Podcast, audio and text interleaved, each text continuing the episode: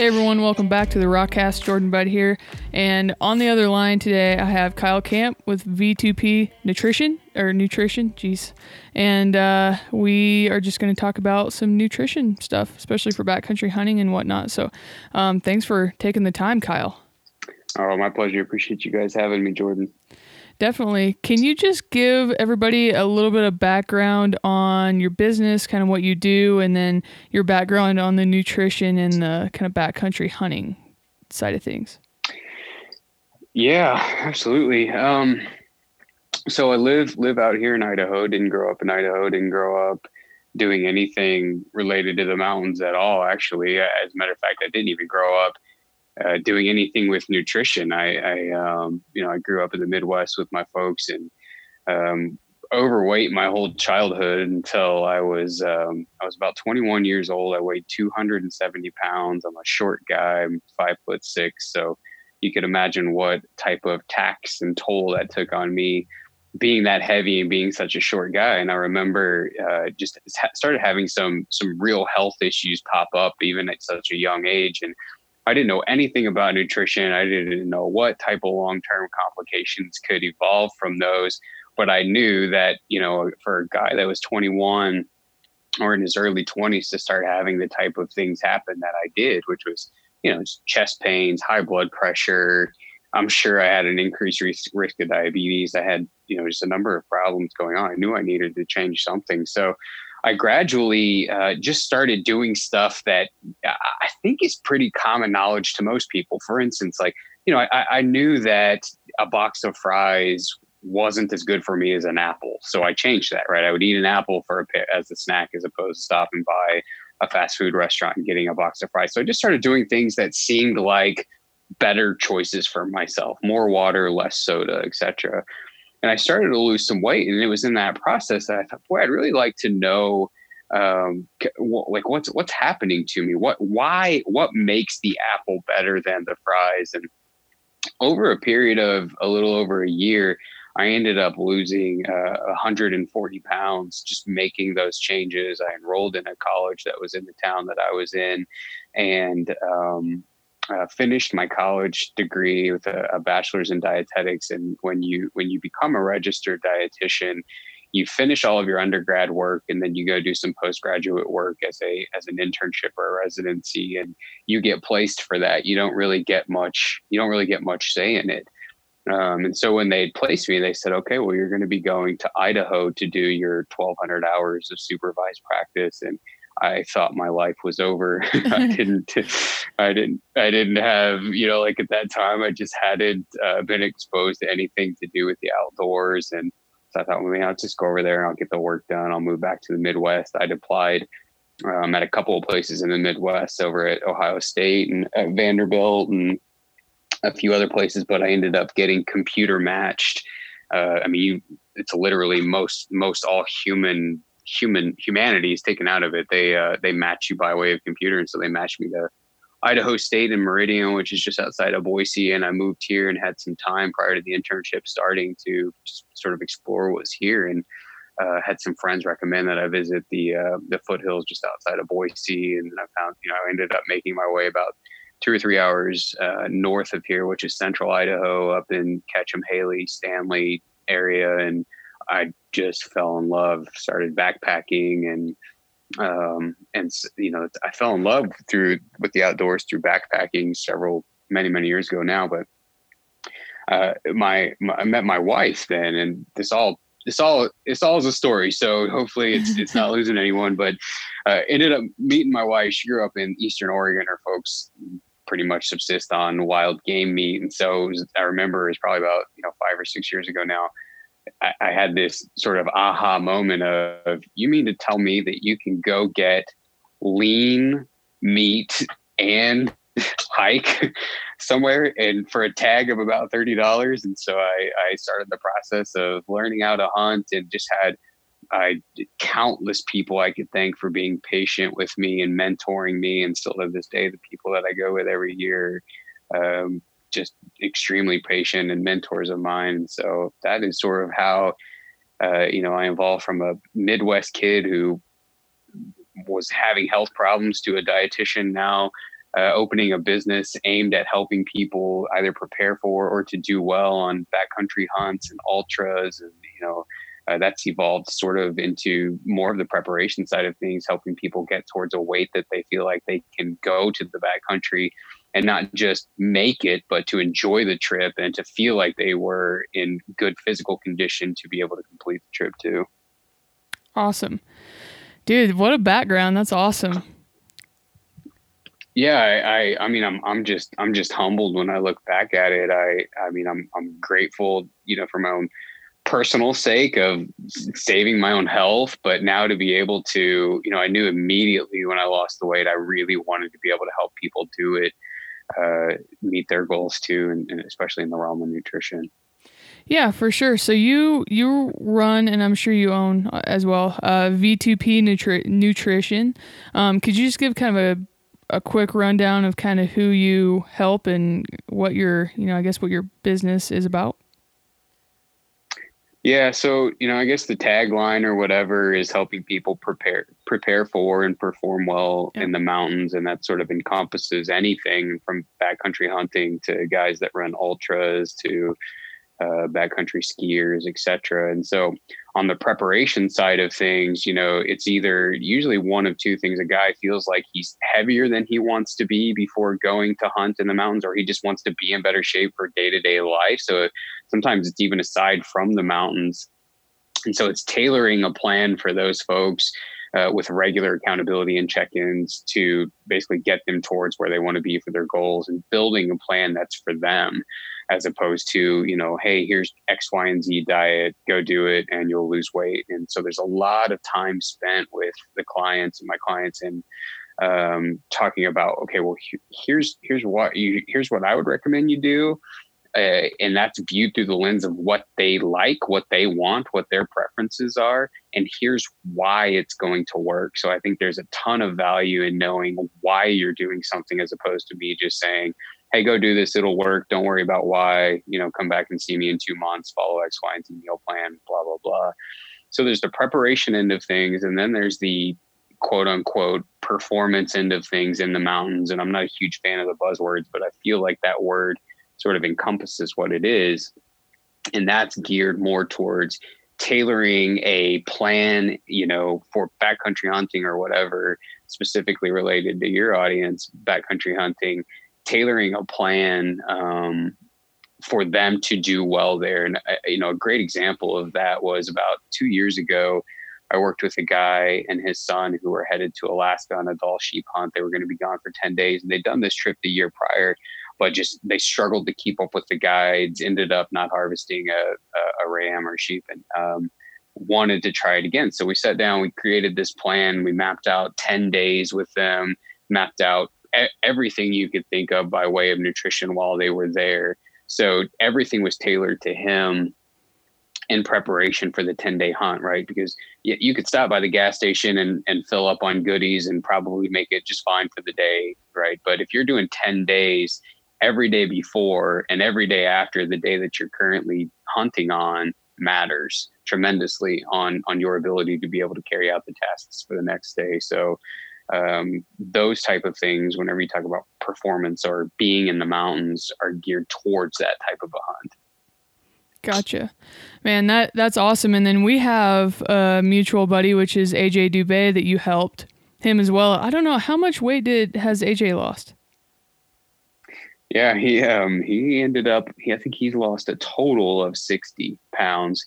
And then I think, you know, the other day he posted something where he'd lost a total of 10 inches. So now he's sort of in the conundrum of having to buy a new wardrobe. But I guess that's a good problem to have, right? But yeah, it is. And I know that you're going to help Ryan Avery do kind of structure his own plan. And I was talking to Ryan the other day and he's like, man, one of the things that sold me on it was like AJ was eating like Cheetos and stuff. Yep. Yeah. And so he's a prime example, AJ is, of, you know, earlier we talked about preparing for going out there and trying to help folks that are interested and get to a weight where they feel comfortable to do the things that they like, is tailoring it to stuff that they like, right? So you know, it's anybody's going to be able to shed some weight following a plan that restricts them and limits them to, you know, 20 foods and limits them to foods that are only grown above the ground, blah, blah, blah. But it doesn't, to me, I'm just not interested in helping someone shed 50 pounds quick and then to gain 75 of it back because they couldn't maintain it. And so with AJ and I working together, there's a lot of conversations about, okay, well, what things do you like? Oh, I love Oreos. I love Flamin' Hot Cheetos. Awesome. Let's figure out how we can make you a plan that includes those things, which is why he's been so successful, right? He's been able to be consistent because the plan includes stuff that he likes. So he never really feels restricted. He never feels like he's on a diet. So he's been able to be consistent and he's been able to see that finish line actually achieved because he never went off of it. There's nothing to go off of because there's no limitations. There is. And I think you and I are going to talk about that later. It's not like a free for all. I don't want to paint that picture, but there's no restrictions in terms of, you know, this food's good, this food's bad. You should never do this and you should always do this. Yeah, for sure. And I think that kind of rolls us into the first question is, you know, what do you see people struggle with the most with their nutrition? Either just maybe from a general sense, like somebody who's not even really on like a nutrition plan, and then somebody who's like on one and then falls off. I think there's a couple of things. One thing that definitely stands out when you ask the question is there's tremendous confusion. You know, in one of the coolest parts about the day and age that we live in is the abundance of information that's available to you. One of the worst parts about the day and age that we live in is there's an abundance of information available to you, right? And so everyone has known someone or seen someone on a host of different diets, and they've all had success to some degree. So people are really confused about what they should do. You know, they've heard that the low carbohydrate approach works. They've heard that the high carb approach works. They've heard that you could eat a cookie every day and lose weight. And so there's just a tremendous amount of confusion. And so people don't know where to start or what's worse. And this kind of rolls into the second point of where people struggle is they create a diet or they begin on some type of a plan that's just tremendously unrealistic. And so they start out of the gate really strong. They're able to lose a little bit of weight in the beginning, or they're able to add some muscle if their goal is not weight loss or whatever their goal is. But they can never see that finish line reach like AJ, because the plan was just so unrealistic that they're waving the white flag by their 8th week in. So, you know, those two things combined, at least in my opinion, are probably the area that I see people struggle with the most. And then combined with that, which is sort of a cause and effect type of relationship, is they just struggle to be consistent. They may do really, really great Monday through Thursday, but they want to go out and be social on Friday, Saturday, and Sunday. They're not sure how to do that on this, you know, on this super restrictive plan. So they just, the wheels fall off the bus and they never see any progress at all. So, you know, the consistency piece of it in combination with confusion and unrealistic long-term plans, I think, and I'm sure you could open up to a number of different things as to why people struggle with that's definitely probably the biggest three in my mind. Gotcha. When I was on the hunt with Robbie Denning, we were BSing one evening about kind of just nutrition and whatnot. And, you know, we were talking about like the keto diet and all these diets that are going around and people getting on them and losing weight and then, you know, falling off and going right back. I think that those diets they're cool if you already have a baseline. But I think you need to have like a solid nutrition baseline that's, I think, something a lot like you do, and then be able to like go try maybe a keto thing, but then have something to fall back to instead of just going from like one extreme to the other. Yeah. And I think that's a great point in that if a person says, hey, you know, I tried X, Y, and Z plan, and you know, I know it's restrictive, but it worked great for me. It works great for me, and I find it really easy to adhere to more than anything I've tried. There's nothing wrong with that. But, and this is the area that I struggle with, is when anyone, even a dietitian, like even someone in a position like me, when they start to say, hey, this is the only way. This is the absolute. If you know, sorry if you don't like it, buck up. You're going to have to figure it out.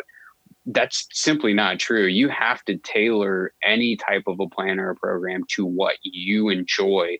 Otherwise, it's going to be, even if it's not a short-term struggle, it's going to be a long-term struggle if you don't feel like you enjoy doing that, right? Because I mean, there's a lot of habits or things that we can just quit. You can't quit eating. So you have to figure out how can you include things that you like. Yeah, you're going to have to adjust some stuff. You can't just keep doing the same thing and expect something to change. You got to adjust something, but how can you still include those things in a reasonable way that allows you to reach the end goal and hit the finish line? Gotcha. Awesome. Can you kind of, touch on your proteins, carbs, and fats, which would be like the main three things that you'd be looking at, like with a nutrition plan? I mean, those are kind of the three main things that are on a label.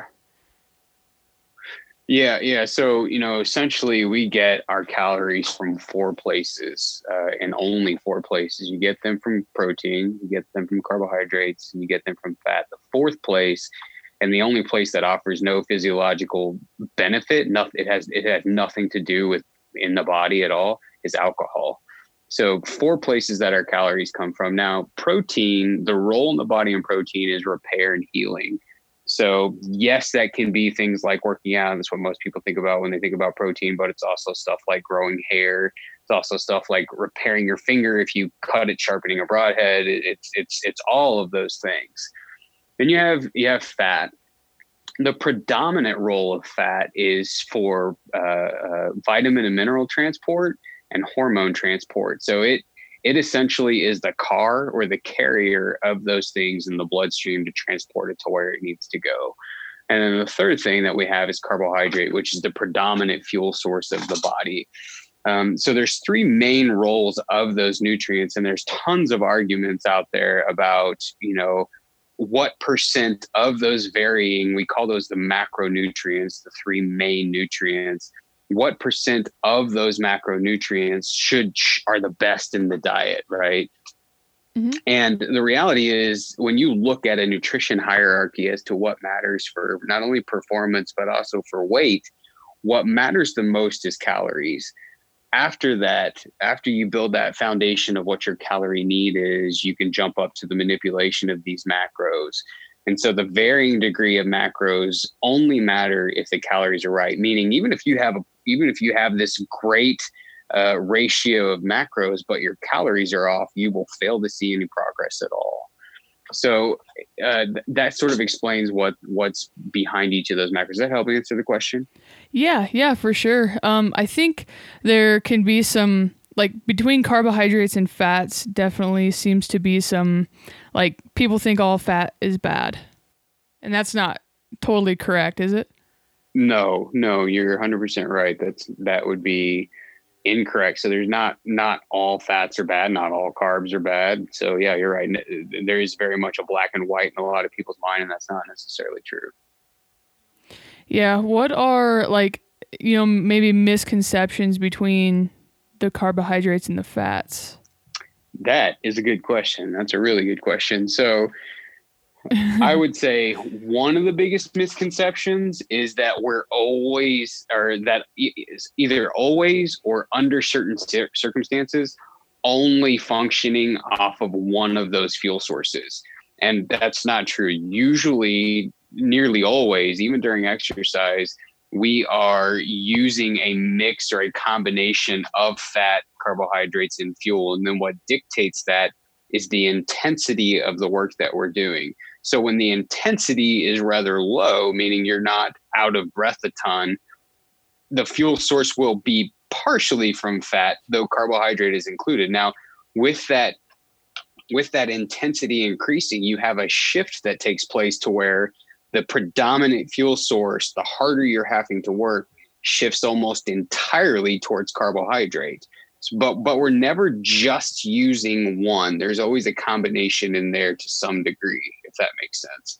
And even on a keto diet, right, like a really high fat, low carbohydrate diet, the breakdown of fat still yields some glucose. So when you look at a molecule of fat, and this is the type of stuff that nerds like me study, but when you break down a molecule of fat, it separates into two separate parts, and a part of that still yields some glucose. And, you know, glucose is a breakdown of carbohydrate. So there's never just this one thing that's being used ever. So I'd say that's definitely one misconception. And something that's become really popular lately is people feel like fat is a superior fuel source because we have a higher store of it, which is also, yes, we do have a higher store of it, but the process of using stored fat to usable energy, to usable fuel is a very, very, very long process, which is particularly true for I guess, important for your audience to know for backcountry type nutrition, especially in the West, because as intensity increases, the shift of fuels becomes predominantly carbohydrate. And if there's nothing there, then it's going to be very hard for you to meet it, right? So yes, anything's going to work. You're not going to die in the backcountry eating a high-fat diet, but there's a big, big difference between just working and then working really well, right? So I think that distinction is really, really important to make. And again, thinking about the backcountry nutrition, Western hunting, where you're pushing hard, and the differentiation between fat and carbohydrate is that it takes more oxygen to metabolize a molecule of fat than it does carbohydrate. And as you know, anything above 8,000 feet, anything above 5,000 or 6,000 feet in the West, you don't really have oxygen as a luxury where you can just be burning it all the time. So there are important things to pay attention to. Now, with that said, if someone says, oh boy, you know, I switched to a high fat diet and I just felt phenomenal as opposed to X, Y, and Z diet that I've tried in the past, that's great. Then that works for you. But from a science standpoint, this is what science tells us, right? And there is, like I already said, there is a massive difference between, yes, it just working and then working optimally. And I care far more about the latter than, you know, someone just working, because the goal, again, is a lot of times guys they'll spend a lot of money coming from the Midwest or the East to come and hunt out West. And the idea is, you know, you don't want to just make it. I want you to enjoy it, right? To be able to be up there, to survive the 7 days. And when I say survive, like to be up there without any complications and have to come down because you didn't feel good, you felt sick or whatever. Yeah. And this is sort of jumping forward a little bit, but we actually had a question from a listener that was, I think, kind of could tie into carbs and fats, like the shift of those. So like, if you were going to build like your backcountry food list, would you change the carbohydrates and fats to whether you're going to be doing like mostly hiking, mostly like, you know, maybe like archery elk hunt, versus like, would you put more fats in if you're going to be doing like a lot of glassing versus kind of that run and gun, but you're glassing with the intention to go like on a stalk? Yes, absolutely. So the higher the intensity of the hunt you're preparing for, the greater the need to have a higher carbohydrate diet in that, to have a higher, more calories, or more of the calories in the plan to come from carbohydrates. If you're planning to be, you know, to hike in at night, set up camp and camp, wake up and just glass most of the day, unless you happen to get a stalk, then you can still keep the same calories. So you're not losing too much weight over the duration of the hunting season, but the shift of those calories you would probably want to make from fat rather than carbs. Now, with that said, it's not going to hurt you necessarily to have the same mix, but you'll just be sitting longer, meaning you're not going to be burning those calories quite as much. Gotcha. Awesome. So I guess rolling into kind of what you would do for somebody, how do you typically start structuring a program for somebody? That's a really good question. So we have, when someone initially reaches out, either through, you know, there's usually at the bottom of the website, there's a form that they fill out, which lets me know that they're interested. And so I try to figure out, you know, through a phone conversation, when I get that form, I set up a phone call with a person, and it's no charge. Like, I'm just trying to get more information at that point. try to figure out, you know, what have you tried to this point? What's gone good? What's gone bad? What are your goals? What's your current weight? What, you know, just get all of the history that I possibly can, because my goal is to try to figure out how can we change what they've done with what they actually like to do so they get the results that they want. So through that conversation, I'm trying to answer that question, because when you plan something that they can adhere to, they're going to be consistent. And when they're consistent, then they can get some results. So I'm constantly trying to figure out, okay, what is it that you like? What's been good? What's been bad? And then what are your goals? Because we're going to build a plan tailored to your goals with the inclusion of things that you actually like to get to these goals eventually, right? And so then it becomes a process of us checking in with one another through a series of accountability, the accountability program we got set up through Valley to Peak, and then adjusting that plan and that program and answering questions and explaining why we're moving into, you know, why our goals for next week look like this as opposed to this week. So that's generally what I'm trying to figure out whenever somebody reaches out and they're interested in beginning. Gotcha. And that is super important, I think, is like tailored to the individual person, because everybody's different. And I think that everybody's heard that a lot and they know that, but people still tend to go and try to do like a one-all system or program or something like that. So I think that's really important to get with somebody. And I think, I think too, like you can't downplay the importance of patience, right? I mean, if like when I was heavy, I had 20 years of bad eating habits. And so for me to expect to shed 140 pounds in 3 months, that's just unrealistic. So if a person can sort of strap themselves in and just embrace that this is going to be a bit of a process, like AJ losing the 60 pounds and shedding, I don't even know what the percentage of body fat that he ended up losing was, and losing 10 inches, that took us a year. I mean, that took us a year, but now he has hit that level. He's at a calorie level that he can sustain. And he's maintained this loss now for even a bit of time, which is even more important. So you can't downplay the importance of being patient in this too, because you're right. One experience that I've got is people want this to come off quick, and you can work a plan to get it off quick. The problem with that is it generally doesn't stay off. It comes back. And when it comes back with a vengeance, and you generally end up not only gaining the weight back that you lost, but the weight that you gain a couple more than that too. Gotcha. With your programs, you know, like we're just talking about the nutrition side of it now, but how much does like the activity and the physical part play into your kind of program as a whole for someone? It plays in a lot. With that said, like I've also got people who are injured and can't work out. So then in that scenario, then we have to, I mean, this is the importance of us checking in so frequently with each other, is then we have to adjust the plan again to accommodate for that, right? So if they're at a certain level of nutrition with a certain amount of volume of exercise every week, and they're being successful there, but all of a sudden they become injured, we have to tailor the plan. So exercise is like free money in the weight loss plan, but if a person can't do that, then we can also tailor the plan to continue progress even in spite of that.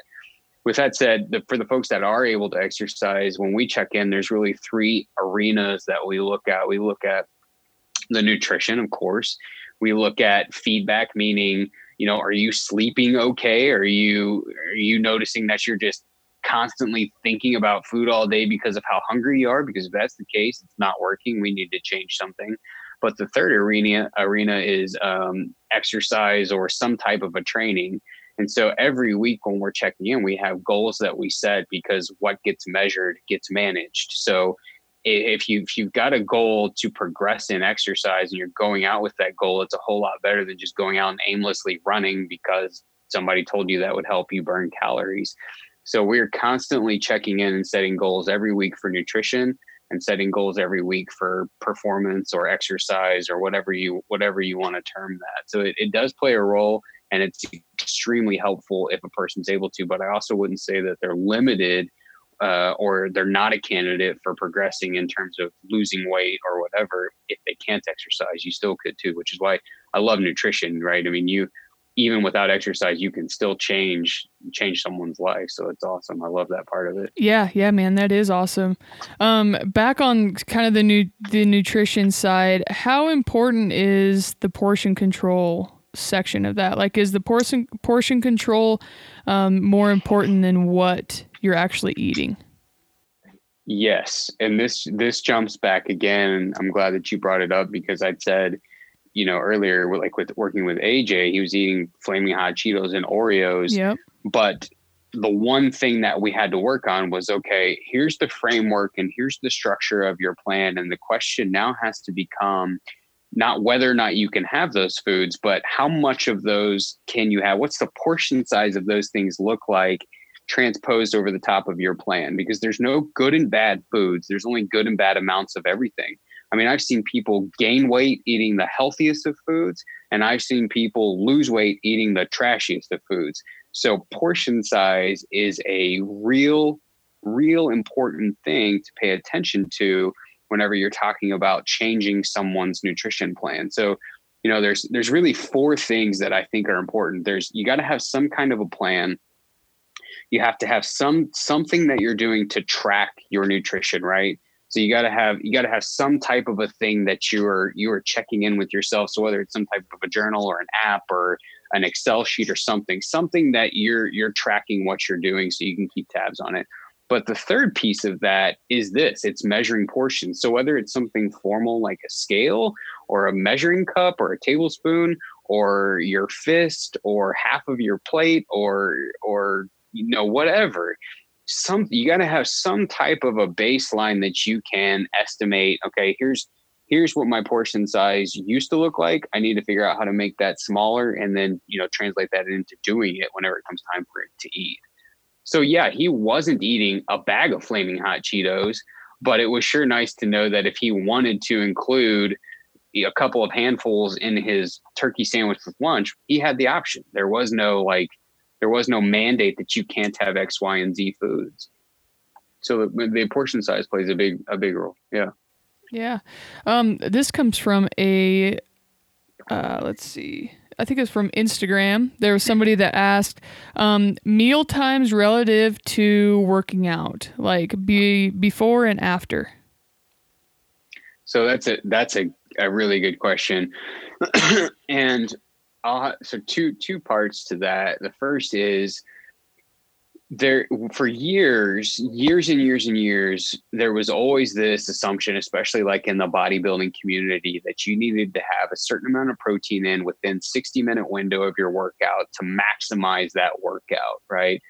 But we now know that window looks far more like a barn door, meaning as long as you're eating something within 2 to 3, 4 hours after the workout, you are still reaping the benefit from the workout, because it's very likely that at some point prior to the workout, you've eaten too. So for example, if a person works out at 4 p.m., they probably had lunch, meaning that lunch is still digesting up to the point of that workout, meaning you're still getting the breakdown of those nutrients during the workout, which reduces the need for any immediate post-op protein drink right after the workout. Does that make sense?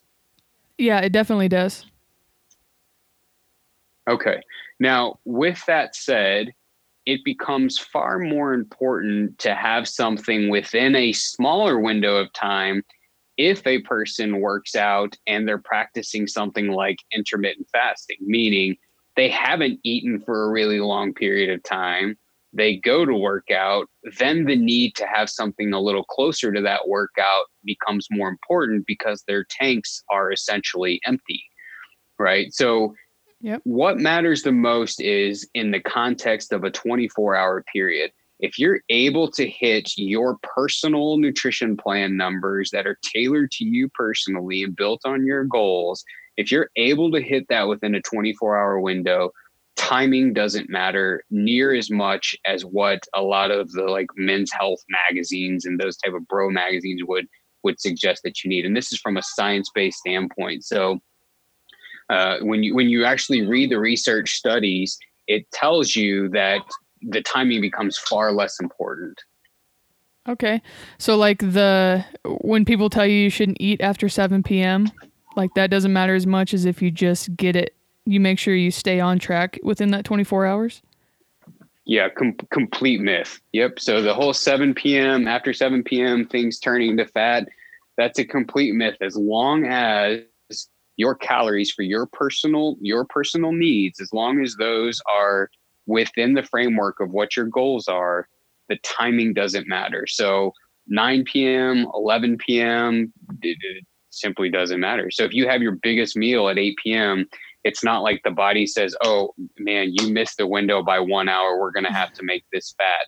The body is so much smarter than that and works on a series and a system of, what do your stores look like? What have you eaten already? What type of activity have you done?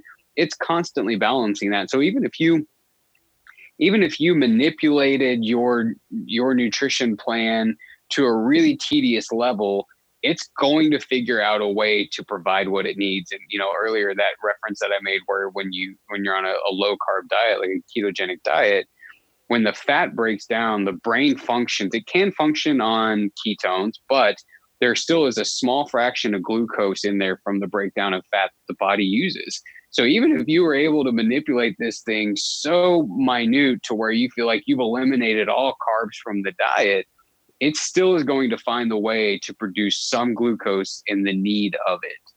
Okay. Yeah, that totally makes sense to me. So this next question is something that I've kind of thought about for a long time. Like, we always want to make sure that everything's, really on par, like the week leading up to a hunt. Is there anything nutrition wise that I can plan ahead for? Well, so I mean, it's not a crazy assumption for someone to think that, because, for a long time, people have known about what we know as carb loading. And most people's approach to carb loading is like you're talking about, 3 or 4 days before they go run a big race or they go out on a big hunt, they'll just eat a ton of carbs. True carb loading is actually a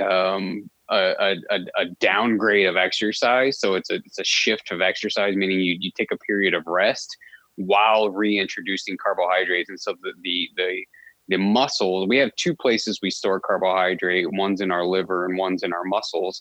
And when those are depleted and then replenished strategically from a taper in exercise and then increased carbohydrate intake, they act like a sponge and they fill. Now, in that type of a scenario, when you've got good rest and full stores leading into a long hunt, then yes, that works great. But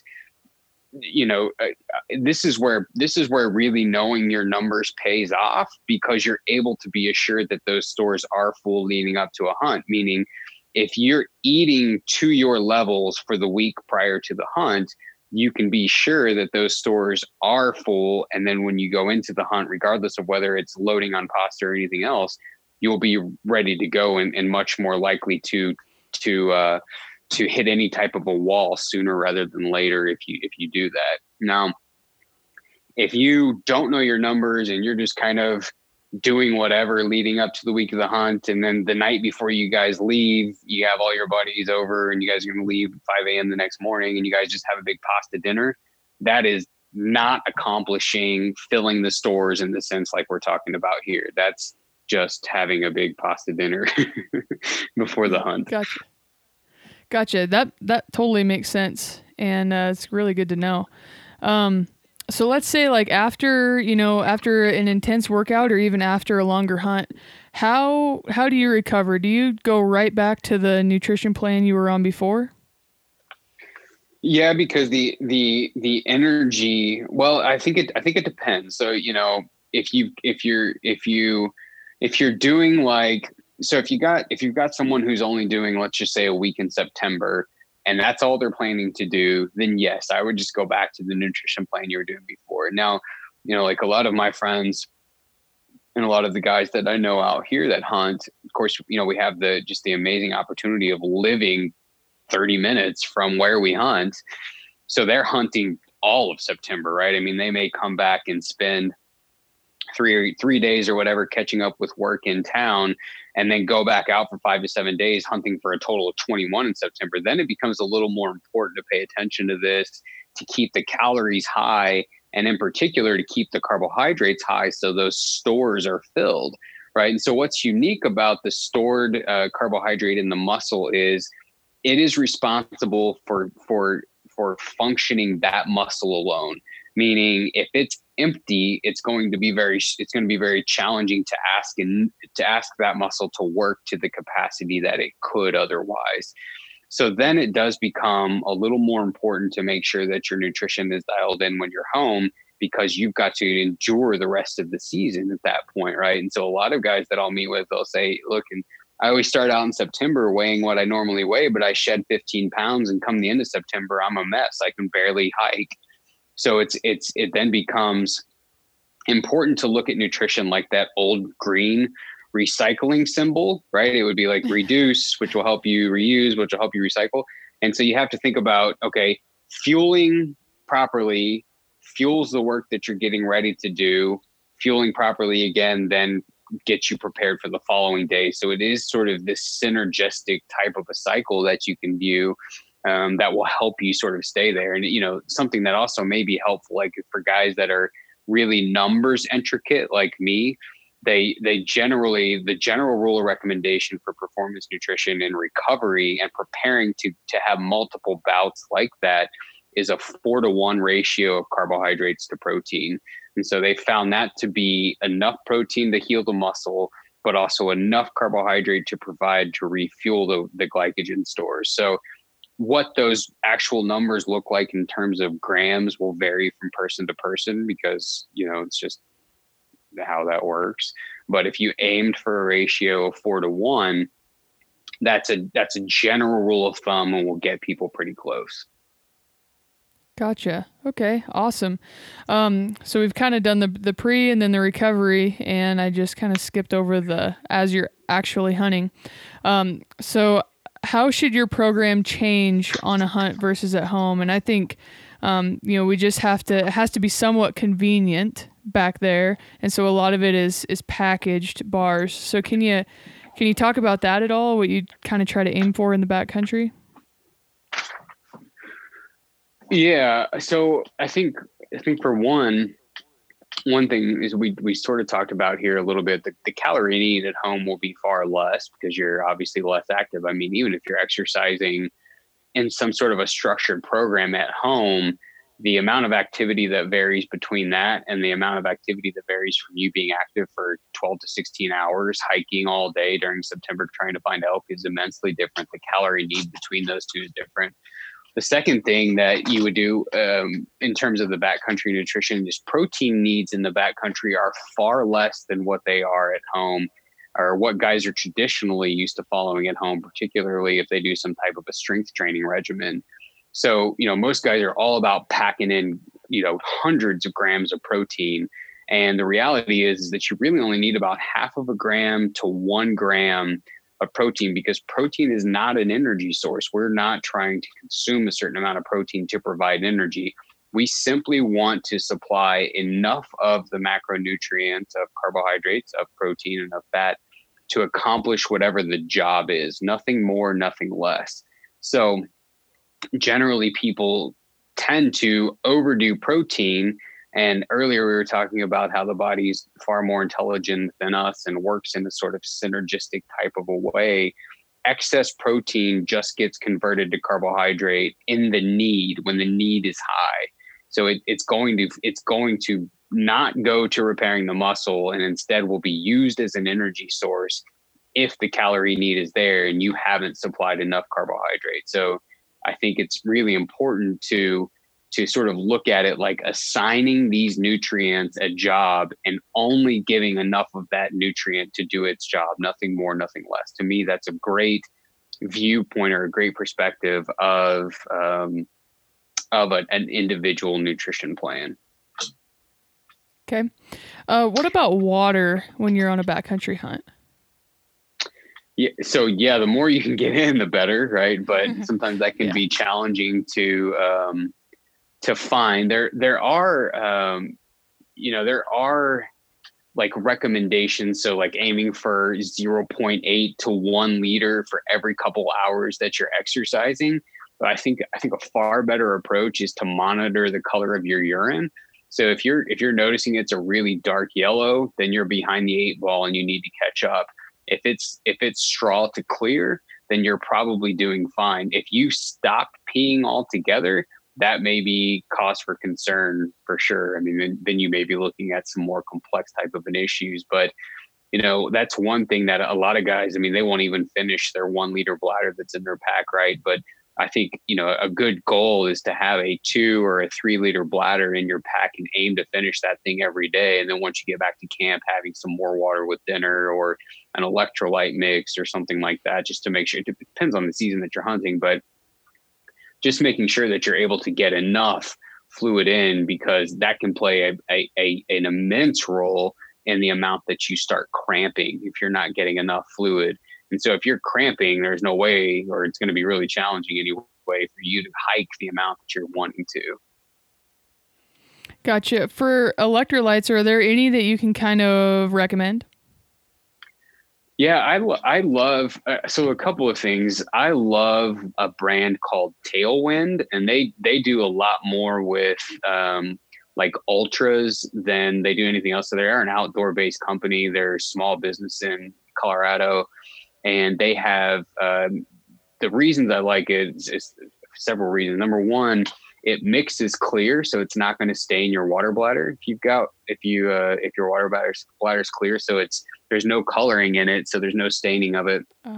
Number two, it's a much higher sodium content than most electrolyte supplements. So it replaces more of the sodium loss in sweat. So most people think about, oh, I need more potassium if I'm cramping. No, you probably need more sodium. The third reason I like it is it's a dual source carbohydrate, meaning there's two types of carbohydrate that they use as opposed to most electrolyte supplements that just use some type of sugar. The benefit of a dual source carbohydrate is that we have several different places our cells take carbohydrates and use them. And each of those cells is unique to a specific type of carbohydrate. So when you use two types of carbohydrates in a drink, you get essentially more of an uptake than if you just used one. And you could sort of, you know, view it as people crowding into it. You know, let's just say that the mall is opening for the day after Thanksgiving and you got one door open as opposed to five. You've got this whole funnel of this crowd trying to filter through one door, and there becomes a bottleneck and a limitation to how much it can have. But if you open all five of those doors up, well, now all of a sudden everybody's able to go in, and it's a much easier process and more people are able to come into the mall. It's the same idea with a dual source carbohydrate. So I love that this company uses that too. And the fourth thing that's nice about that is it tends to sit better on the gut because the concentration of carbohydrate is lower. So, you know, you take those goo packets that people, you know, will sort of drink down, and they talk about, it's just so sweet, my stomach can hardly handle it. And that's because the body can't absorb that amount of carbohydrate in one sitting. So you get indigestion. The benefit of the dual source carbohydrate is it tends to sit easier on the gut because the concentration is lower and the body can take it up easier. So I love that stuff. It is a little more expensive than, like, you know, just plain old powdered Gatorade. But Gatorade also makes an endurance formula, which is not just their normal powdered stuff. Their endurance formula is geared a little more like Tailwind at a lower price point, in that it offers some extra sodium above its traditional just over-the-counter stuff, and that it, I don't know if they do a dual-source carbohydrate or not, but those are the two that I tend to like more than others. A question I get a lot is, hey, what about those noon tablets? They're okay for electrolyte replacement, but there's no carbohydrate in it at all. And so, again, you're moving a lot, you're sweating a lot, you're burning a lot of carbohydrates. Replacing those are as important as replacing electrolytes. So I love to kill two birds with one stone when I'm outlining plans for folks. And so we'll throw some of these electrolyte replacement mixes that are higher in carbohydrates in there, just to do both of those with one, you know, one tackle both of those at one time. Dude, awesome. Kind of keeping with that theme, what about like your favorite dinner and snack ideas when you're on the mountain? So I'll share some of my personal favorites, but yeah. I wanted to, cause you'd sent this one over to me. I wanted to outline, you know, jumping back to the guy, the client that I worked with that went on the sheep hunt. What I did for him was I created a list, and I think this would be super helpful for listeners if they're looking for just to add some variety. Because one thing about nutrition, like even if you've got the best meal plan and you've got, you know, these snacks that meet all of these numbers, if you've got all of that mapped out, but you get on the mountain and you can't stomach it, it does you no good. So you have to find something that you actually like.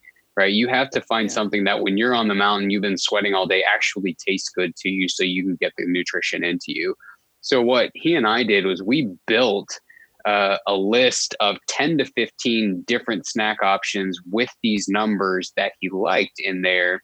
And then every day I would say, take that list and you choose 5 to have for that day. So it offered a ton of variety and all of these met his numbers. And so when we're planning, one thing that's unique about performance nutrition is not only do the numbers matter, but timing matters immensely. Aiming to have 45 to 60 to 90 grams of carbohydrate every couple of hours is the hallmark of good performance nutrition.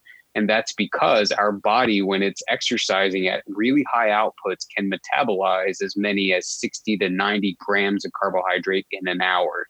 So we're aiming to replace those. So building a list of 15 options that had that many carbs in it, and then telling him, hey, choose 5 from that list every day you go out in any type of variety.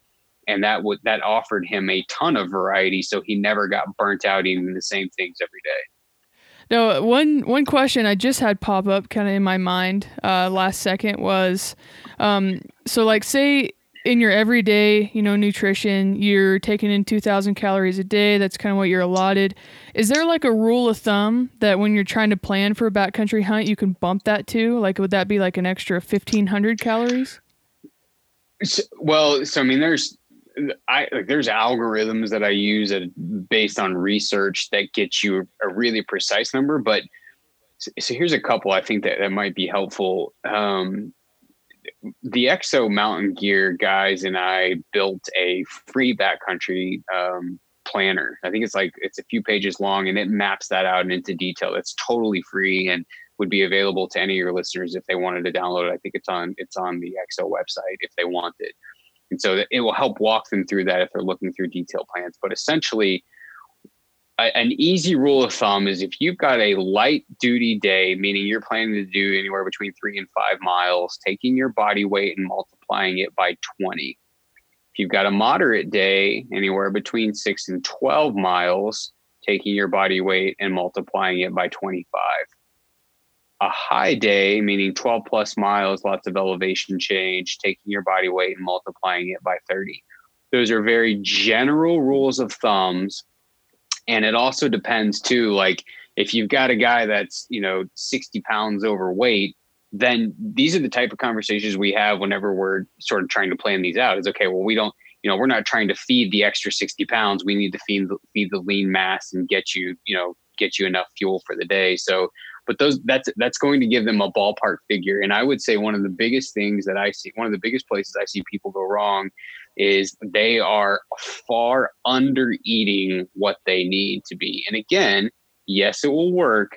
But if you're talking about the difference between it just working and feeling really, really well and doing really, really well and having enough energy on day 7 as you did on day 1, then it becomes more important that you hit the total calorie numbers, even in spite of seeing how high that they are, right? So light duty days, body weight by 20, moderate, body weight by 25, high, body weight by 30.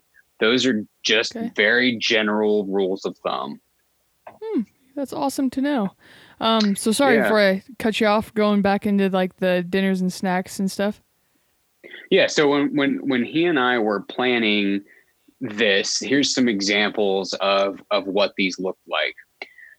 So a pack of Bell Vita crackers with one of those mini almond butters was option one. Option two were the peanut butter filled pretzels. And then of course a certain portion size to meet the carb and the protein and fat need. Option three, Pop-Tarts.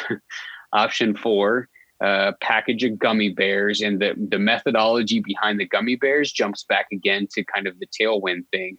Easy to digest source of carbohydrates, rapidly digesting, adequate fuel, nearly almost immediate as soon as you eat them.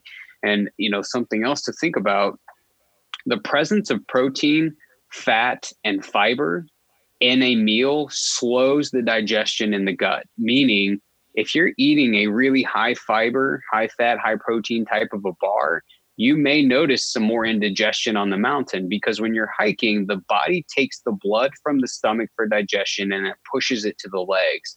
So you're already up against the wall by not having adequate blood flow for digestion there. If you complex the issue more by adding in lots of fiber, lots of fat, and lots of protein from bars or food, then the indigestion becomes even worse. So when we're planning a lot of this stuff, we're trying to gear it towards very easy to process sources of food, so you're not experiencing those type of digestion issues. So that's why, that's the methodology behind a lot of this. Austin peanut butter crackers, a pack of those. We came up with a DIY trail mix and then portioned out a serving of those. So he went to the bulk bin and bought, you know, several pounds of different pieces of ingredients, mixed it all together, and then scooped that out into individual baggies. And so he would wake up in the morning, he'd toss one of those in his bag and know that it's set. He's not having to sit there and play with it all day and figure out, you know, how many portions of nuts, how many portions of this, how many portions of that. It's already set to go. Dry cereal, bags of Fritos, Power Bars, Oreos, all sorts of different stuff in here. Awesome, man. Well, what about dinner-wise? Did we touch on that? We didn't. So dinner, it kind of depends on what way a person is leaning. If they like the convenience, I am not a, you know, there's a lot of guys that snub a certain brand of packaged rehydratable food that rhymes with fountain mouse. I do not snub those. I mean, if you don't like them, that's one thing, but so if you want the convenience of those generally offer, you know, 600 calories, almost 60 grams of carbs, et cetera. And it, of course, depends on a guy's individual plan. I find that they offer plenty of protein, moderate amounts of fats, but they're usually a little bit low on carbohydrate, again, with the idea of trying to make sure those stores are filled for the following day, because what you eat that night goes into fueling the next day, as well as recovering from the day you just finished.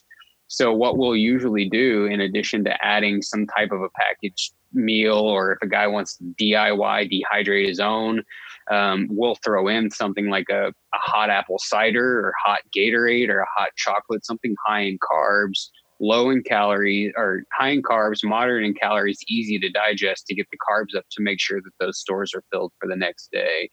So most guys really love those packaged foods. I've started dehydrating my own, which is way easier than it seems like. I never had any experience doing that. I picked up a dirt cheap dehydrator. It's a little Nesco model from Bed Bath and Beyond. I think my wife had one of those coupons that they send out every 2 days. So I used that, and I think I walked out of there with that thing for maybe like $30. And I've dehydrated my own elk chili with pasta in it, and I've dehydrated beans and rice and dirty rice and a host of different things. And if guys or girls are interested in delving into that, let me just encourage you. It is way easier than it sounds, and just pick one up. You got leftover stew from the evening dinner, throw it on there. Then you got a meal for the backcountry whenever it comes time to go hunting in September or this fall. Yeah, and we did a Dehydrated Meals podcast with Kristen Rederath already. That was back kind of one of our earlier ones, but I'll link to that in the show notes. That's before. Awesome. As we kind of close up here, I found one more question that we didn't get answered. The benefits and also the downsides of intermittent fasting. Oh, that's a good one. So the benefits of it, I think, are a couple, and they're really more preferential benefit as opposed to science or physiological benefits. Preferential wise, meaning it can make your schedule easier. Like if you got a busy morning and you don't have time to eat, no harm, no foul. Like just, you can just skip it all. So it can be beneficial for the schedule. If you are in a mode of trying to lose weight, and your calorie framework, even with anything you want made up into the calorie framework, but if your calorie framework is low, it's a way that you can offer yourself larger, more fulfilling meals. So if you think about it, like if your calorie needs are 2,000 for the day, and you've got the option to either have 5 small 400 calorie meals or intermittently fast and have 2 huge 1,000 calorie meals. Some people like that offering, right? Like they can eat really big meals, but still hit within a calorie deficit. So it offers some way and offers some benefit by way of that too. But there really is nothing beyond that, right? So if you look at, and even when you read the research studies in this, if a person hits their calorie level, regardless of timing, regardless of intermittent fasting, they still lose the same amount of weight. Now there is some, you can dive way deeper too when you're talking about pros and cons and say, oh, well, it's better for blood sugar control, or it's better for, a lot of these buzzwords like insulin resistance and blah, blah, blah. It is, but it's because it suppresses the calories and the carbs. So if you're doing that hard work by maintaining a log and measuring your portions, they both at the end of the day come out even, right? So it really is a preferential type of a thing. And a guy asking, or a girl asking themselves, what is going to be the best for me? What do I like? What's going to be the best for my lifestyle? Because whatever the answers to those things are, they're going to be able to be adherent to long-term. And when you're able to be adherent to it long-term, you get consistency, and then that helps you reach the finish line. So the takeaway in all of this, regardless of all the number conversation, and the buzzwords like keto and the buzzwords like intermittent fasting and all of that, a person has to ask themselves constantly, what's going to work the best for me, and how can I create a plan around that? Definitely, man. Yeah, definitely. Are there any other kind of closing thoughts you want to leave people with? Mine, I guess, or it's really pretty simple. You just need to make it simple and not dive into the details quite as far, especially when you're just starting out. I think that summarizes it great. I get either people on Instagram or emails, which I just love talking with people about nutrition. I mean, it's my job, but it's a genuine passion of mine. I get people that message and they're just so confused about the nuances of nutrition. And my advice is always the same. If you would just spend 90% of your time mastering the basics, you would be far better off than having any of the little nuances memorized, because those nuances really don't matter. If you know the nuances, but you can't master the basics, you will never be able to accomplish your full potential in terms of nutrition and performance nutrition. So yes, absolutely. Master the basics, spend your energy figuring out, what those basics are and understanding them well, and then following them, and you will be far better off in the end and in the long run. Awesome. Awesome, Kyle. Man, well, I appreciate you coming on once again. It'd be awesome to have you on again in the future and maybe dive into something a little bit more, maybe like backcountry specific. It'd be my pleasure, Jordan. I appreciate you having me.